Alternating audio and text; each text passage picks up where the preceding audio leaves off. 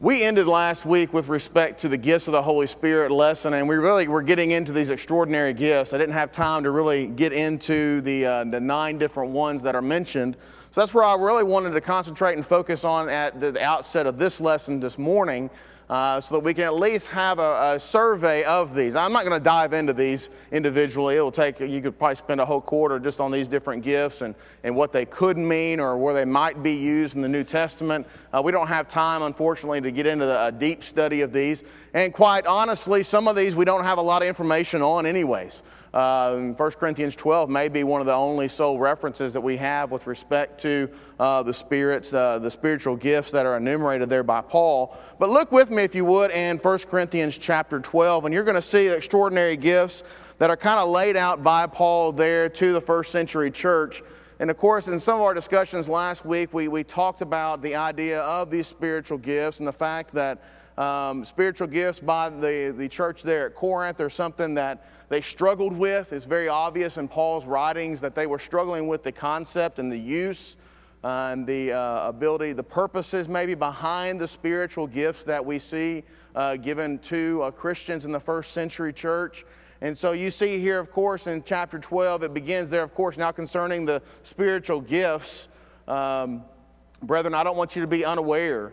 I want you, uh, you know that when you were pagans, you were led astray by the mute idols, however, you were led.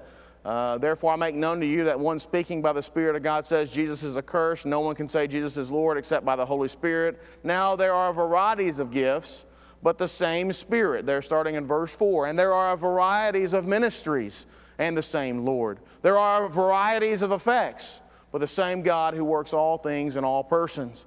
But each one is given the manifestation of the Spirit for the common good. Uh, verse 8 For to one is given the word of wisdom through the Spirit, and to another the word of knowledge according to the same Spirit, to another faith by the same Spirit, and to another gifts of healing by the one Spirit, to another the effecting of miracles, and to another prophecy, and to another the distinguishing of spirits, to another various kinds of tongues, and to another the interpretation of tongues. But one and the same Spirit works all these things, distributing to each one individually just as He wills. And of course, you see there in verse 12, I think something 12 and 13 really kind of goes to the point of the matter with regard to the use of spiritual gifts. He says, But uh, for even as the body is one and yet has many members, and all the members of the body, though they are many, are one body, so also is Christ. For by one Spirit we are all baptized into one body, whether Jews or Greeks, whether slaves or free, we were all made to drink of one Spirit. And so the idea of unity in the Spirit is conveyed by Paul here in 1 Corinthians chapter 12. And it, but in the midst of this talk of unity, of being one mind and one body, uh, being part of the one Spirit and one God, the one Lord, Jesus Christ, kind of echoes what we read over in Ephesians chapter 4, doesn't it? The idea of all these ones here. As he talks to the Corinthians, he lists out several different things uh, and calls them these spiritual gifts. And so, really quickly, I just want to look at them and uh, just kind of outline these for you tell you briefly what I can about them, but I want to move on, I think, as we look at uh, the rest of this lesson and move on into the next lesson. Uh, but you see here there are nine different spiritual gifts enumerated in the passage here by Paul in 1 Corinthians chapter 14. And we've already talked about the different measures of the Spirit. I don't want to get into that necessarily uh, anymore today. But just remember and reflect back in your mind the idea of the different measures of the Spirit that the, the Word indicates there have been given in the past, and more than likely, uh, we are given a different measure today than maybe the apostles were on the, the day of Pentecost. So keep that in your mind as well. But the spiritual gifts that Paul enumerates to the Corinthians here include these number one, wisdom. Uh, this would be some type of uh, an ability or a power to make wise decisions for the governing of the church. Uh, what exactly was it? I can't tell you necessarily, except the idea it's wisdom. We know what wisdom is the application of knowledge and the making of decisions and choices. It reminds me, Terry, of Acts chapter 15 when you had the apostles gathered together there trying to deal with a pretty big problem of the early church the idea of circumcision and whether or not it was required for Gentiles to undergo circumcision to be pretty much become Jewish proselytes before they become a Christian. And so you see that problem in Acts chapter 15. And that problem was solved by the, the apostles and the other leaders and the elders of the church gathering together and making a wise choice. And so I think the idea of wisdom could be applied there. We're not told in Scripture that they were giving the ability or the miraculous spiritual gift of wisdom, but to me, in my mind, that's what I think of. Why? Because they didn't have experience in these matters before. This was new. And this was something that had to be understood. And you look at the, as uh, James speaks up, the brother of the Lord there in Acts chapter 15, he's not an apostle, but he's one who's deferred to with wisdom. And he's one that maybe just has that knowledge and he's able to apply it. Maybe miraculously, maybe not. But I think that kind of a mindset obviously is needed in the early church because you have such new Christians who may not have that experience in the scriptures. There weren't the scriptures with regard to the New Testament practice even in play at that point when the New Testament church applied. And so you've got the wisdom maybe of the Old Testament scriptures, but not necessarily the New Testament scriptures. So you would have had to have need, had a need, you had a need for the application of knowledge in the choosing and the discussions of things in the Lord's church and as they apply to those things. Maybe called the spiritual gift of wisdom. You see, the second one, of course, enumerated there is the idea of knowledge. Uh, this would be the information regarding Christ or possibly prophecy. Of course, that overlaps later with regard to prophecy, the gift and maybe the knowledge of Old Testament scriptures. Maybe you had it, well, you did. You had a lot of New Testament churches being established by Paul and the other apostles as they went around t- teaching and preaching the Word of God. You had these converts. Well, at that point in time, there was not an extensive knowledge of the Old Testament scriptures, even by all individuals that were a part. So, the idea of having a spiritual gift of wisdom, as well as coupled with that spiritual gift, maybe of knowledge, of someone being able to have the ability to know things that they may not have known before, and that would have been a miraculous knowledge uh, there, is, is seen in the scriptures. You look in 1 Corinthians chapter 13, verse 2, is in that next chapter that talks about the greatness of love over all the gifts.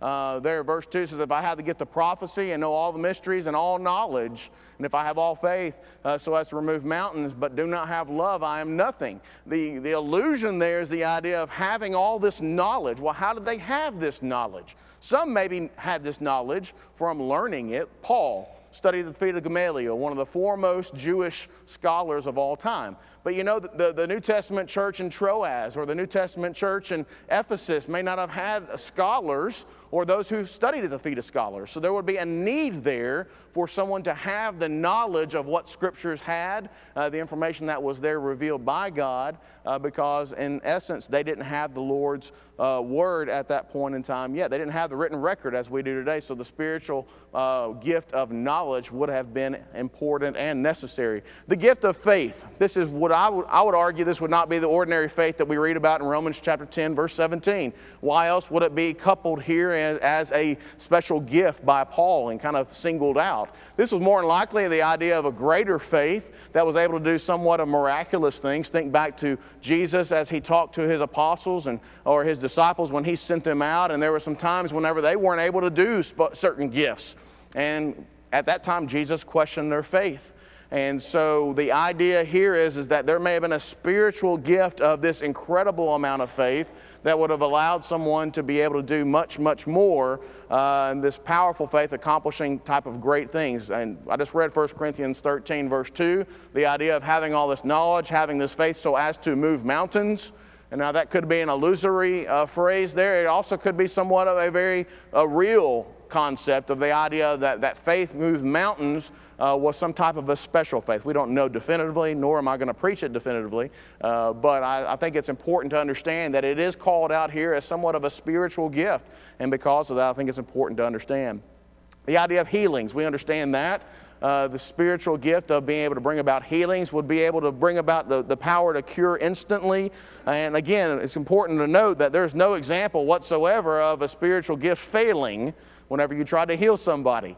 Uh, I think that's a good reason and a good argument against those faith healers that we have maybe in today's world that try to say that they are able to heal, but someone comes forward, they're not able to heal, and they try to blame you because of your faith. Well, that's not, what, that's not the way it worked. That's not, it's not the examples we have in the, the, the, Bible about healing. Healing was brought about so as to prove and to uh, show the purpose of God, to prove and underscore His power, His authority in those things. There was never going to be a failure because God always wanted His power to be proven. and that became the evidence for people to see. So, this, this idea of a, a spiritual gift of healing uh, is enumerated here by Paul.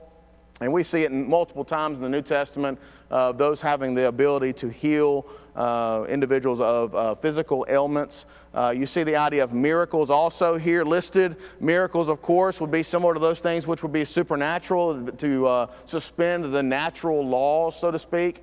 Uh, we, also, we commonly call healings miracles, which I guess in some respect they are. Here, Paul seems to delineate between the two, and I think the delineation would be that the miracles would be the, the suspension of natural law that God has placed into effect. The, the weather, the uh, uh, water, the ability to, um, to affect those things naturally, those elements that God has placed into effect. And there's a couple of scriptures there for you to look at if you want to look further. Uh, prophecy, the spiritual gift of prophecy is a special power to speak for God. It's not necessarily revealing the future as we would normally think of as being prophets, but the scripture here in this word indicating this gift of prophecy is the idea of, of revelation of God and the idea of, of the individual being able to uh, have this gift to be able to speak on God's behalf uh, when other, you know, to have that respect and that authority because they were speaking on, on God's behalf. And again, uh, 1 Corinthians 13, 2 alludes to that, the idea of gift of prophecy. Uh, there and the idea of speaking for God is, is listed as being a, an important part of the early church, which makes sense when you don't have the revealed word in written form, right? You'd want to have God's word revealed to you in some way. This idea of prophecy really uh, kind of goes hand in hand with regard to our concept that we commonly call inspiration. And so, the inspiration of the apostles, of course, was the prophecy of God given to uh, the apostles or the other writers of the New Testament so that they would be able to then transpose it down into written form for our edification and purposes in the future. But prophecy was literally the speaking on behalf of God. Uh, prophets of the Old Testament spoke on behalf of God, pronounced judgments. They also would predict future events in order to uh, possibly affirm, confirm the authority and the, the presence of God as being part of that prophecy. But prophecy has always been the speaking on behalf of God. Uh, discernment is the uh, next one there. Discernment and the idea of spiritual discernment would be the idea of detecting, probably more than likely, detecting false teachers and or other heresies that may arise in the local churches. And the idea of spiritual, having the need for a spiritual gift, again, here points out the fact they didn't have anything to compare it to, right? Today, if someone gets up and preaches a sermon, Miss Nell can get her Bible out and be able to see whether or not what that person's speaking is true or not. And be able to nudge and say, hey, Tom, this ain't right here, you know, right? Here's the written word, this is what God says right here. Uh, and so you see that ability that we have today to compare and to be able to discern whether or not something being taught is true or not true. Well, they didn't have that in the first century church. So the idea that Paul conveys here to the Corinthian church is they had a special gift of discernment because there were going to be individuals there who would be able to speak up and say, that's not true. That's not correct.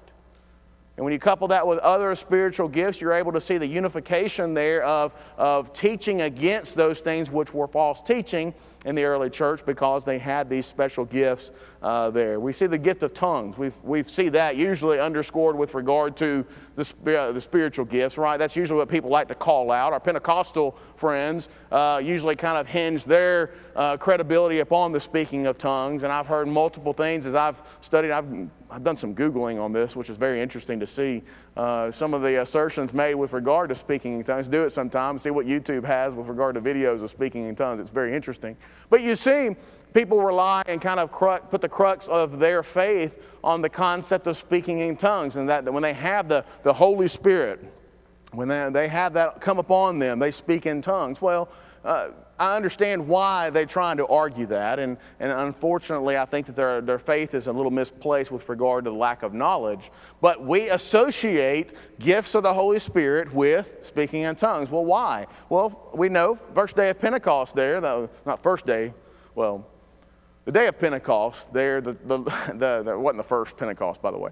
Um, the, the, day of Pentecost, we see the apostles speaking in tongues. And so we see that as being something as what, somewhat of a stamp of approval of being uh, given the gifts of the Holy Spirit. And so uh, we see that as being a very important point with regard to it. But quite literally, the ability here or the gift of the Holy Spirit uh, dealing with speaking in tongues was the ability to be able to speak in a foreign language without having studied it. And so that's why it becomes something of a miraculous or something of a spiritual gift because it's not anything that would be expected. Uh, when those 12 apostles stood up there and they spoke in tongues so that all those different nations could understand them, the apostles had not studied those other tongues. That's why it became such an amazement to them. And so it became a proof and an evidence of the authority of God going through the apostles at that point in time because they were able to speak in a tongue for individuals to be able to hear uh, the word of God being spoken in their native tongue uh, at that point in time. There's other instances, and we see in the New Testament with regard to speaking in tongues besides Acts chapter 2. You see over in Mark chapter 16, verse 17, one of the promises that we have there with regard to becoming Christians is that the people were told that they would be able to speak in tongues. I don't want to talk about snake handling. If I can avoid it with regard to Mark 16, we can have that individual conversation later. Uh, but uh, the, the idea there that Mark conveys to the people there is that, uh, that the people, uh, the Christians, would be able to speak in tongues. And you see it also reiterated in 1 Corinthians 12. We talked about that already there. But if you look over in chapter 12, verse 28, there's an idea there that, that Paul further talks about this idea of speaking in tongues. And the reason is, is because the speaking in tongues somewhat got elevated as being a very important kind of a stature of, of a hierarchy of, of gifts.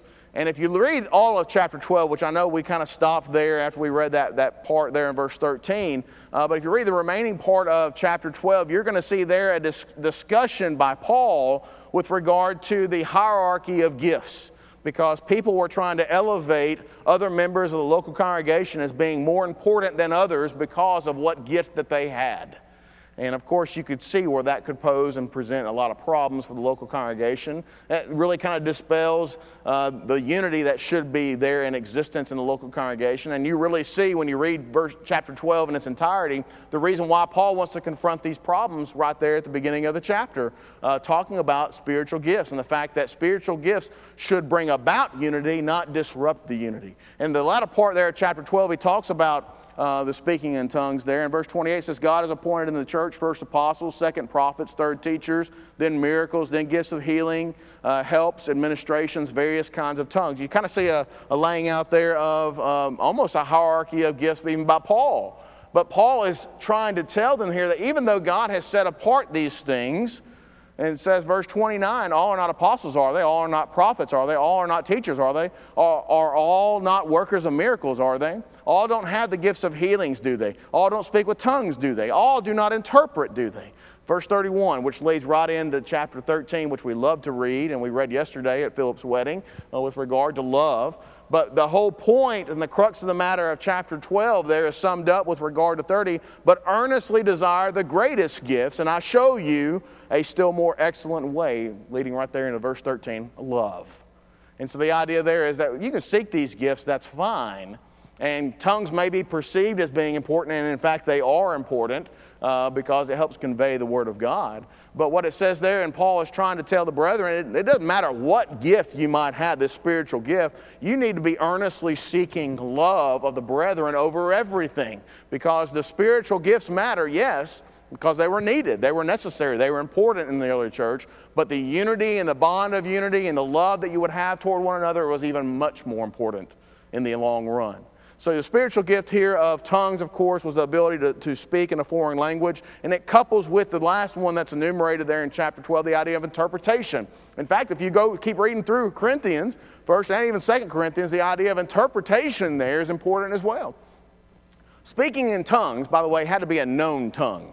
Okay, I want to make that point too. Why? Why do we know that? Because it had to be also be interpreted. So it can't just be gibberish that someone makes up but it has to be something that someone can hear and then be able to interpret it in some cohesive manner. And so the idea here in the New Testament church is, is that speaking in tongues was able to underscore the authority of God and give proof of his uh, authority and his uh, instruction and, and give proof that what was being spoken was in fact on his behalf. But also it had to be understood. And so in the New Testament church, and we see in Acts chapter 2, of course, the, the purpose of speaking in tongues uh, was so that all could hear in their language, I believe. That's what you see in the passage there. Is all the different people in the different nations speaking in tongues was used there to convey the message of God to all the different peoples that were there. But later on in the Lord's church, I think the argument could be made that speaking in tongues was also just an evidence of the authority of God. But you could not just speak in tongues and just let it be out there without any kind of interpretation. So, also, one of the spiritual gifts that God bestowed upon his people was the act of interpretation, so that when people were spoken to in some type of a tongue, maybe they weren't familiar with, that could be then interpreted to them and they would then understand what was being taught, what was being spoken. It was not just left out there for people to, to speculate or think.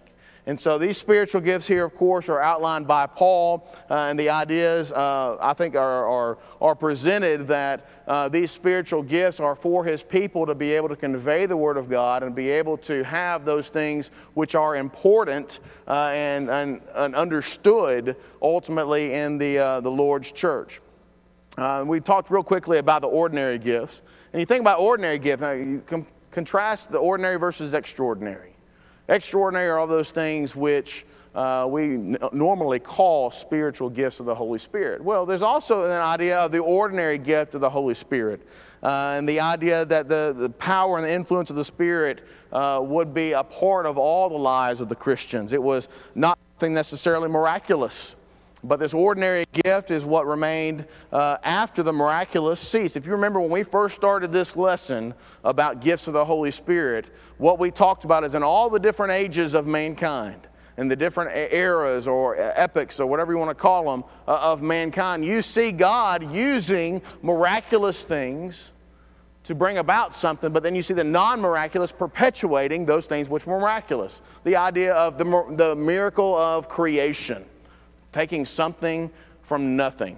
God did that for us. And He, he showed these things which uh, defied our minds and continue to defy our minds today. It's, it's obviously continually a, a topic of conversation about how was something created or was there creation? Was, is there a God uh, around us? You see that debate continuing to go on. It will go on until the end of time uh, comes about. But then you see the non miraculous perpetuating those things which were miraculous. God set in things in order, and so He allowed those things to continue in order. The idea of the incarnate uh, Christ and the beginning of what we call the Christian age. You see those things occurring and miraculously speaking. You see his, his, uh, the idea that, that Christ came from heaven and, and became flesh, John 1.14. He dwelt among men. And so you see that idea of a miraculous thing or, or something that was extraordinary that occurred. And the idea of the beginning of Christ's ministry. You have all these different miracles that were performed to prove what was there and who God is and what he demanded among us. But then you see that there was non-miraculous things put into place and put into order to perpetuate those things which were established by God miraculously. And uh, you see that occurring throughout all time. Well, that's the same thing that occurs even today. And the idea that we have the non miraculous that remains after the miraculous has ceased and then, of course, this will closely tie into our next topic of study, the indwelling of the Holy Spirit. But the idea there is that we are given this gift uh, that may be non extraordinary and, and there, thus would be ordinary. Now, I, would, I hate to call anything associated with God or the Spirit ordinary. You know, that kind of bothers me a little bit, Verl, saying we just have the ordinary, you know, gift of the Holy Spirit. Uh, that kind of bothers me because nothing about the Spirit is ever going to be ordinary.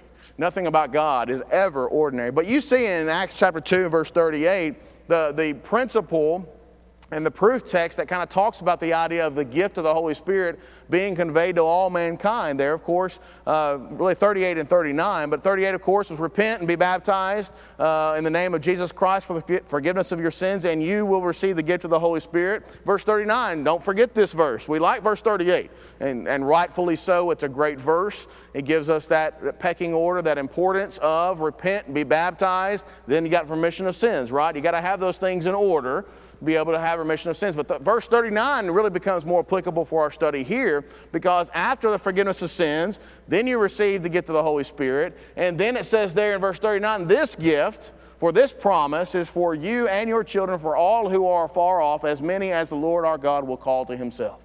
And so you cannot leave verse 39 out when you deal with the Holy Spirit. You can leave it out with regard to what's necessary for salvation. That's fine because ultimately, uh, you know, that doesn't necessarily apply to those things which are required.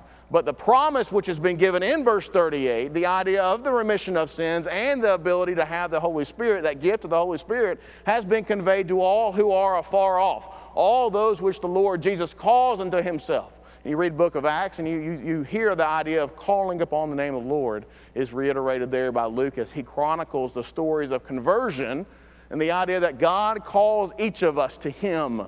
He wants us to repent. He wants us to become baptized uh, so that we will have the washing away of our sins and we will be called unto Him.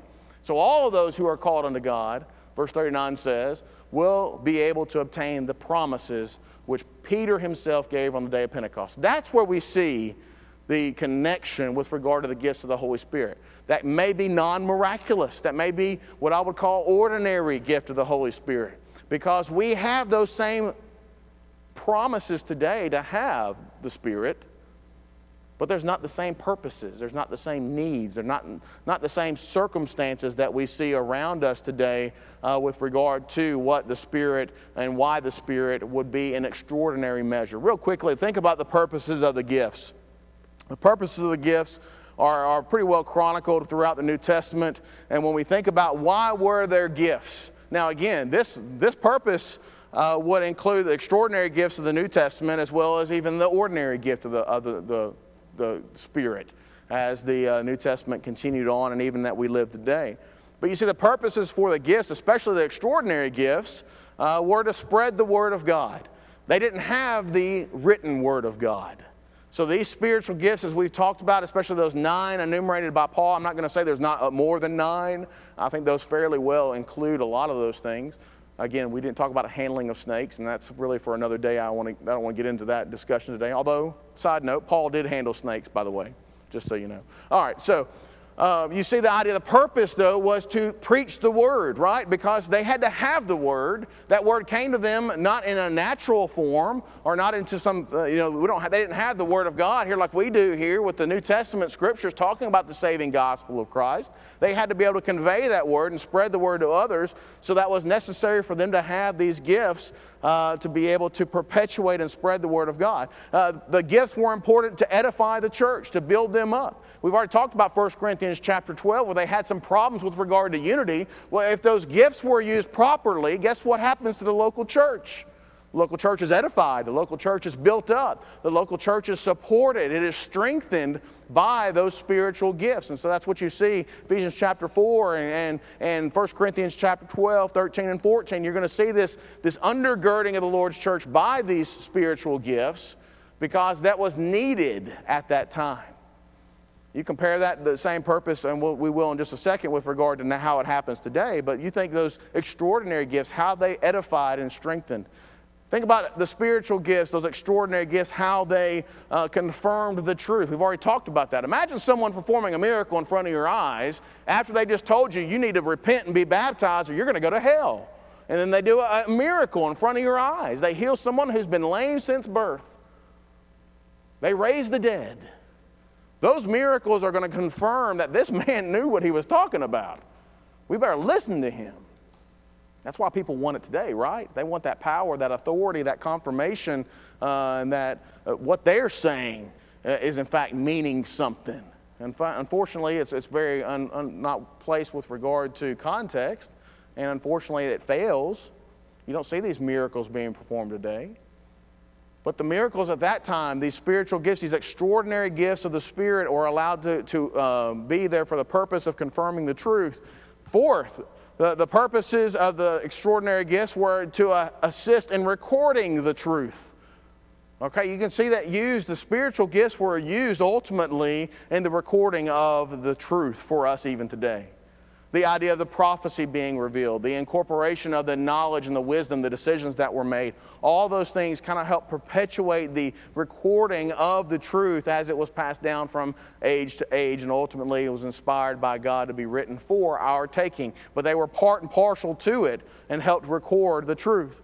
And finally, fifth, you see the purpose of the gifts was a, to establish the saints. To establish them. Not just to encourage them, but to actually establish them and make sure that those things which they had were grounded and rooted in the truth. The Spirit would exhort, would sanctify the believers in holy living. As you see over in Romans chapter 8 and you see in Galatians chapter 4. The Spirit's purpose is really summed up by James over in James chapter 1, verse 4, if you want to flip there or just listen to me. But James helps us see the Spirit's ultimate work in Christians then and even now today as well is the idea that verse 4 let endurance have its perfect result so that you may be perfect and complete, lacking in nothing. And that was the ultimate purpose of the Spirit to make sure that the Christians were lacking in nothing. Now, today, let's compare it to today. Let's just say extraordinary gifts don't, they're not here. That's what I think the scriptures teach. Scriptures help show us that we don't have the need for extraordinary gifts. However, it's very interesting to think about the purposes of gifts still remain the same for the gift that we do have. This, if we want to call it the ordinary gift. Again, I don't think anything's ordinary about the Holy Spirit. But the Spirit with us with respect to the Word of God. Doesn't the Word of God fulfill all these purposes that we see in Scripture? Sure, it does. Sure, it does. You see, the fact that the Word of God allows us to spread the Word. We're able to teach it. We're able to convey it to others because we have it written down for our understanding. The Word of God and the Spirit uh, today allows us to edify the church. It helps bring, bring us up, it helps strengthen us. It confirms the truth. Why? Just as I said, Miss Neal can open her Bible. She can confirm whether or not what I'm teaching is right or wrong. Why? Because she's got the, the written Word. She's got the Spirit's Word in front of her that was inspired through all those writers. Uh, the, obviously, the recording of the truth. Does the Bible record the truth? Yes, it does. It, it has it down here for us, and it has been completed for our edification and our learning and understanding. And so the Spirit is allowed to be able to be worked, and the purpose of the Spirit maintains the same there. And of course, the, the Word of God with the Spirit uh, establishes saints even today. It makes sure that we are thoroughly equipped, it exhorts, it sanctifies us. That's what Timothy's told to do, right? And over in 1 Timothy chapter 4, verse 2. Uh, he's talked about there to go and preach the word in season, out of season. You know, make sure that we are doing those things which God wants us to do. And so we see that uh, that word is there able to be equipped uh, allowing us to be uh, ready uh, so that all the things that we do uh, will be able to be uh, firmly founded upon the Word of God, and so that those things which we express and those things which we are doing comes from God's Word. I think I said 1 Timothy, that threw me off. It's actually 2 Timothy chapter 4, uh, verse 2. Be, preach the word, be ready in season and out of season. I think it may be on our board this week, actually, out here about preaching the word, be instant in season and out of season, reprove, rebuke, exhort with all long suffering, uh, with uh, instruction. For the time will come when they don't endure sound doctrine, but wanting to have their ears tickled, they'll accumulate for themselves teachers in accordance with their own desires. So you see, the Spirit, through its word, uh, and the inspired Word of God that we have now today through the Spirit allows us to be sanctified, set apart, and properly instructed, exhorted to, to be part of sound doctrine and be established in those type of things. So you kind of see the parallel there, I think, with regard to how the Spirit could even work today and how He accomplishes the same purposes, maybe in somewhat different ways, because the times have changed and the need has changed. As 1 Corinthians uh, 13, verse 10 talks about, that perfect has come. And that perfect being the Word of God, it, it allows us to be thoroughly equipped and ready for every good work. Josh.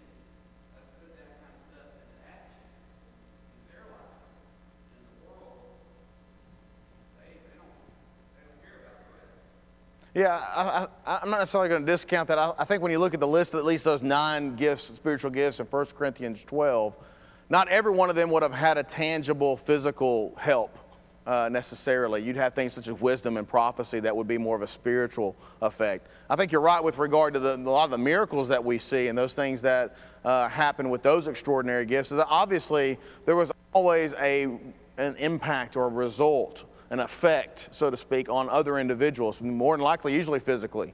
Uh, there's always that. Jesus, of course, his benevolence that he had when he was on this earth cannot be, um, un, you know, stressed enough. The idea that he reached out to those who were in need. I mean, he himself said, "I come to seek and save those which are lost," or "I come to help the, to those who are sick," like a doctor does. You know, so he obviously saw the, the idea that, that people would be hurting.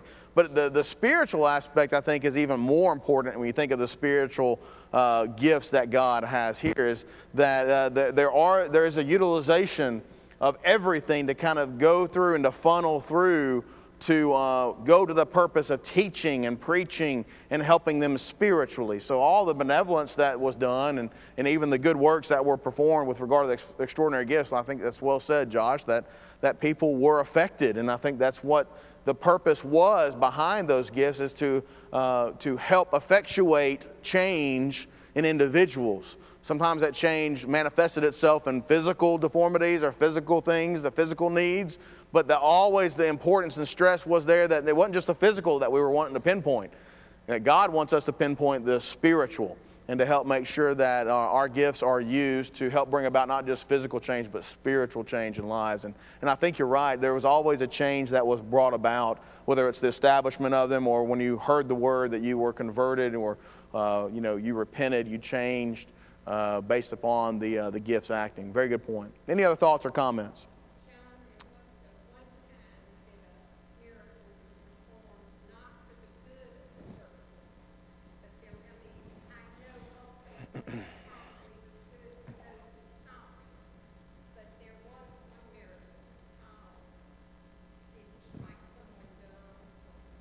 Yeah, there was that instance, but you also you also think of Ananias and Sapphira. I don't think that anybody would argue that was good for them um, with regard to the striking them of dead, uh, them down dead. Um, you know, after they lied to the you know the spirit. The, the, idea there, of course, is that there's always, and I think, a purpose. Again, I think for the spiritual. Now, I think that you may have the the exterior um, ability to affect people physically. Yes, that was important. Uh, but there was always a goal there to affect them, I think, of being spiritual. Uh, struck them blind, that's right. So, I mean, there are uses of the, the spiritual gifts that, that we see, but again, the, the properties and the purposes always tend to be spiritual in nature, looking for those ways which Christ could confirm, could edify, that uh, God would be able to uh, use the abilities of mankind or the abilities of the apostles and his disciples that had these spiritual gifts to help bring about those things which are important. Now, I want to end this lesson, but I want to end it on a, on a note with regard to emphasizing why would extraordinary gifts have ceased? We've talked about them ceasing. Uh, I've already mentioned one key verse, I believe, being 1 Corinthians chapter 13, verse 10, which is the third point on this list here. But if you look, what are some reasons why these extraordinary gifts uh, would have ceased. And, and I think the scriptures teach us that these extraordinary gifts have ceased for several reasons. One, you see the governing principle in Genesis chapter 1 and, and verse 12, uh, verse 24, verse 28. Uh, the idea there, again, we've talked about that the miraculous begets the non miraculous. And when the non miraculous continues on those things which have been established and have brought about things. So this will be what we call the governing principle here of the fact that uh, once something has been established, it's not necessarily to perpetuate it with the, the miraculous. Uh, that the, the scriptures teach that the non miraculous is able to perpetuate the miraculous as it goes on. Secondly, you think about the building metaphor that we see in Ephesians chapter 4, verses 11 through 16, the idea that the house has been built 1 Peter chapter 2 verse 5, the finished product is present. We all have this divine truth and when a building is complete, all the building materials are then removed, right? And so you think about it in your mind, the, the, the, use of the extraordinary gifts of the Holy Spirit are very likened and akin to the idea of building materials for that house because those things were needed. They were necessary to bring about that house. However, once that house was completed, those building materials and those excess things are taken away. The, the, uh, the tools and all those things which were used to build that uh, house are removed from the premises because that house can then stand on its own. And so we see there the miraculous gifts were somewhat like the scaffolding used to construct the Lord's church. And once the church has reached maturity and once it brings about its creation, and its ability. There's no other uh, further need for the miraculous to exist. You see the other one, maturity metaphor, 1 Corinthians 13 10 talked about the perfect coming. When Paul said prophecies would be done away with, he didn't mean that the content of the prophecies would be done away. He simply meant the act of speaking as the Spirit gives utterance would end. It would be abolished, is the way Roy Lanier Sr. Uh, stated it there. And I think that's a good way to say it, that it wasn't necessarily that the prophecies were done away with, but the way and the manner in which those prophecies come to us has in fact changed. Uh, you see the transmission act, the idea that the manner in which uh, miraculous gifts were transmitted proved that it ceased. Uh, only the apostles could bestow the miraculous ability upon others. And so when the apostles died, when that generation has ended, when those uh, that could pass along the ability to perform extraordinary gifts ceased they, to exist, there was no way to transmit that on any further. And so the transmission ceased. And then all, ultimately, you see the Bible, the character of the Bible shows that miraculous gifts are no longer needed. It's able to do everything. We've already talked about it a minute ago. It's able to do everything that the miraculous did. So there's no need for that to occur anymore. There's no need for dual service or conflicting service, possibly, or people to be able to make some type of arguments that, hey, he's got the Spirit, so we need to believe what he's got versus what the written word has to say in there. God would not create that duality uh, with regard to our faith existence. We didn't get into indwelling this week, but we will next week. We will talk about the indwelling of the Holy Spirit as we conclude our series this quarter. Thank you guys so much for your attention this morning.